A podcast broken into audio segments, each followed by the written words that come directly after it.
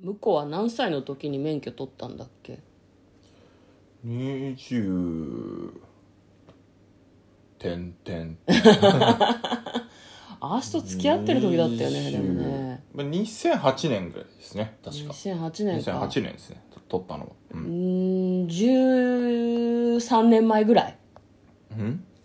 うん、そうですね合ってる ね私割と助手席に乗ることが多いですけど、はいなんかどのくらいで慣れたなって思ったまあ免許取って半年ぐらいしてから確かうん車をあ1年かうん1年ぐらい経ってから来る車の免あの車買ったんでうん車買ってさらに1年ぐらいかなあそれぐらい経ってからだと思いますねあなるほどね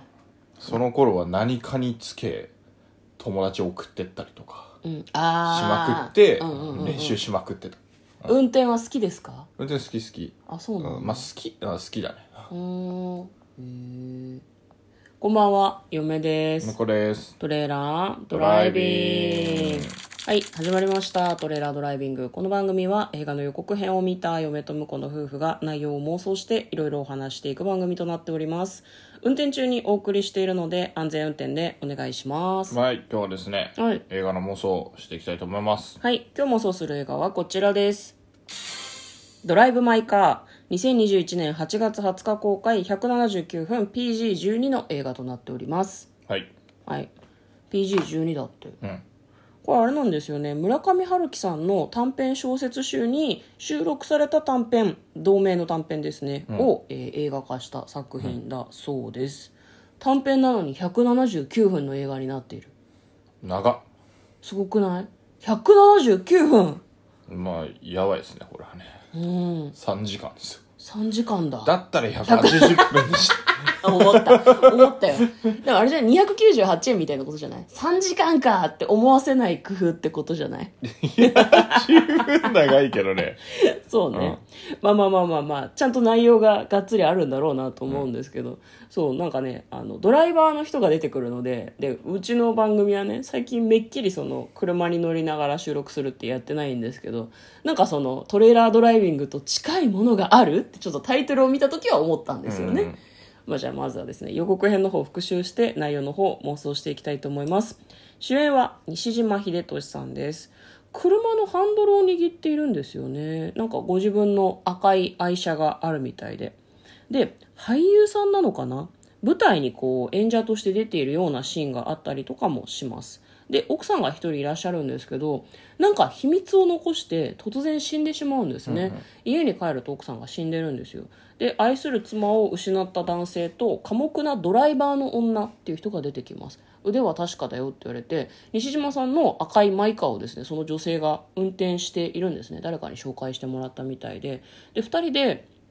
いろんなところを回るみたい旅行に行くのかなそれとも日常的に生活する中で、うん、ドライバーが必要なのかちょっと何とも分からなかったんですけどで妻の記憶が刻まれた車に乗っていろんなところに行くんですけど一つ聞けなかった秘密があるらしいのね亡くなる日えー西島さんが出かける時に朝奥さんに「今日帰ってきたら話したいことがあるの?」っていうふうに言われるんですねそんな意味深な意味深な触りのとこだけ聞いたらもうなんか気になっちゃって仕事に集中できなそうな気がするんだけど、まあ、その秘密を残して奥さんは死んでしまったんですけど、まあ、西島さんがその他の人との交流の中で自分のことや奥さんのことについてちょっと知ったりとか考えたりとかしていくのかなと思いますドライブマーカーあードライブマイカーという映画です、では内容の方妄想していきましょ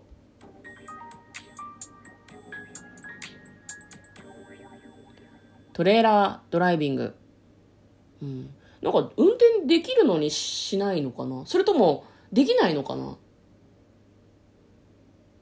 んいや西島さんあがーショックで免許を持ってるのか持ってないのかが私はちょっと分かいらなやいくやて免許は持ってるでしょだからあの運転はできるんじゃないじゃあ奥さんが使ってた車でその運転席に座って運転するっていうことがちょっとトラウマというか、うんうん悲しくてできないっていうことなのかね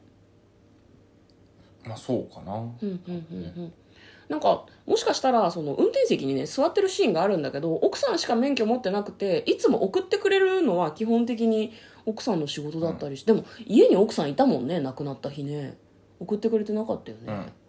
じゃあやでもその日はマネージャーの車かもしれないじゃん舞台俳優なんでしょ多分そうみたいですねうんうんうんなんか拳銃撃ったりするシーンがあるからなんか割とそのアクションシーンがある映画なのかなと思ったんだけどそういう感じでもなかったんだよね、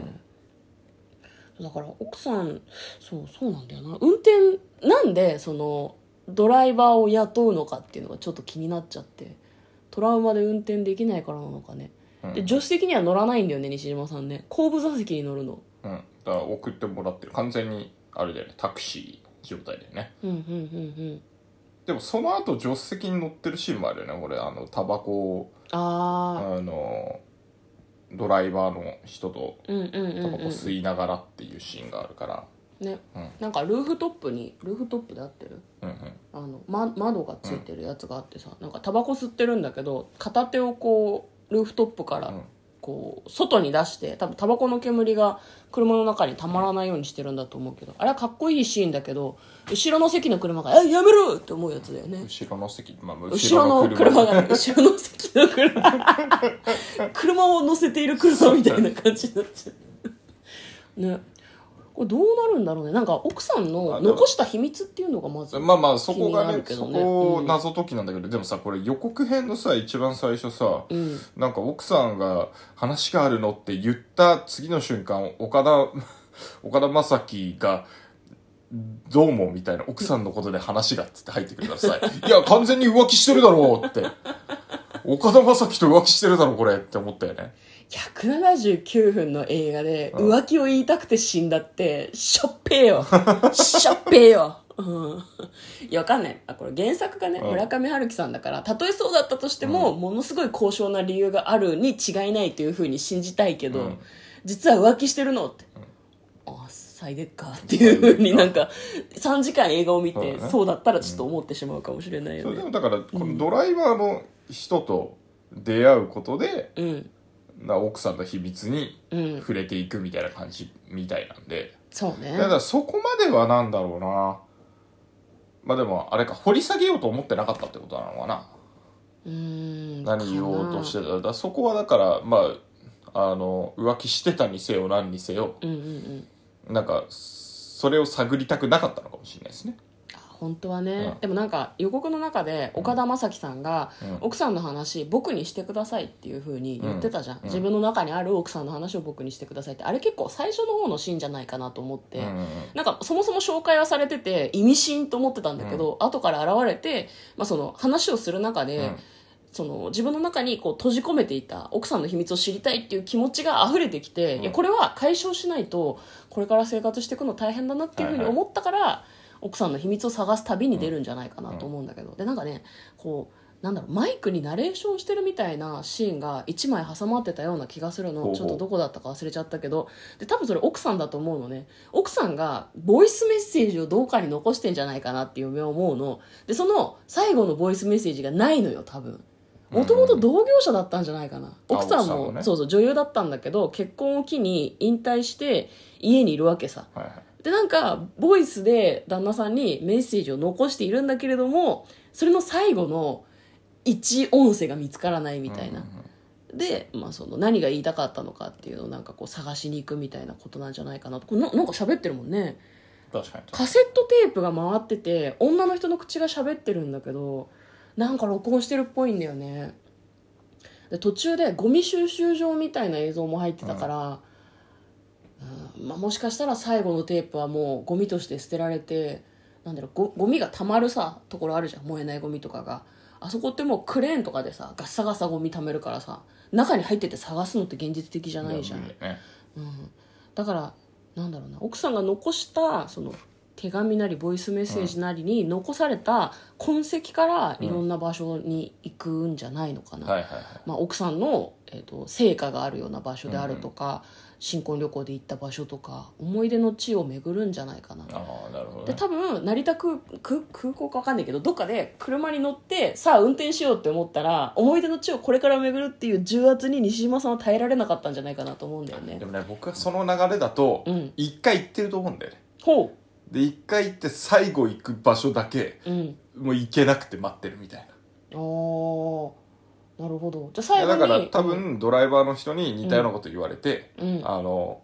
一個一個巡るんだけど、うんうんうんうん一個一個巡るんだけど、うんまああのストーリー上ずーっと言ってないけど最後ぐらいに、うん実はもう今まで巡った場所は全部巡っててああ最後の一個だけ行けてないみたいなうんうんうんうんそこに答えがあるって西島さんはうもう分かってるんだけど、行きたくないぐらいのところまであるよね行きたくないみたいなうんこれ最悪答え分かんないエンドとか読みあるんじゃないかなと思いあありますかねまあなぜなら小説だからあなるほどねご想像にお任せします的なそうそうあれ答えどっちだったんだろうなとか、うん結局何だったんだろうエンドとかも多分あるとは思うその方がなんかここの言い方良くないけどなんか安直な理由よりはなんか納得いくような気がするなるほど死んじゃった人のことは分かんないからね、うん、不倫よりはいいと不倫はだってどんなどわかんない不倫でも納得できる展開あるのかもしれないけど、岡田将生と不倫とかちょっとなんかおーんってならないなん かもうそうだよね みたいななんか劇場出る時におーんって言っちゃいそうな気がするからちょっとそれは個人的には好みではないけど、まあ、非常に気になりますねじゃあ簡単にストーリーを読んでまいります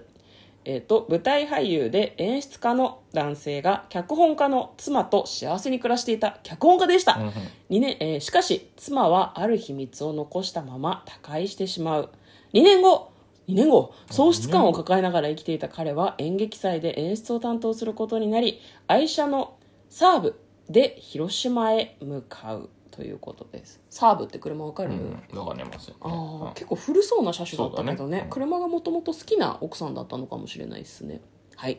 ということで非常に気になる179分という時間としても気になる映画でございます嫁と向こうのトレーラードライビングもあったね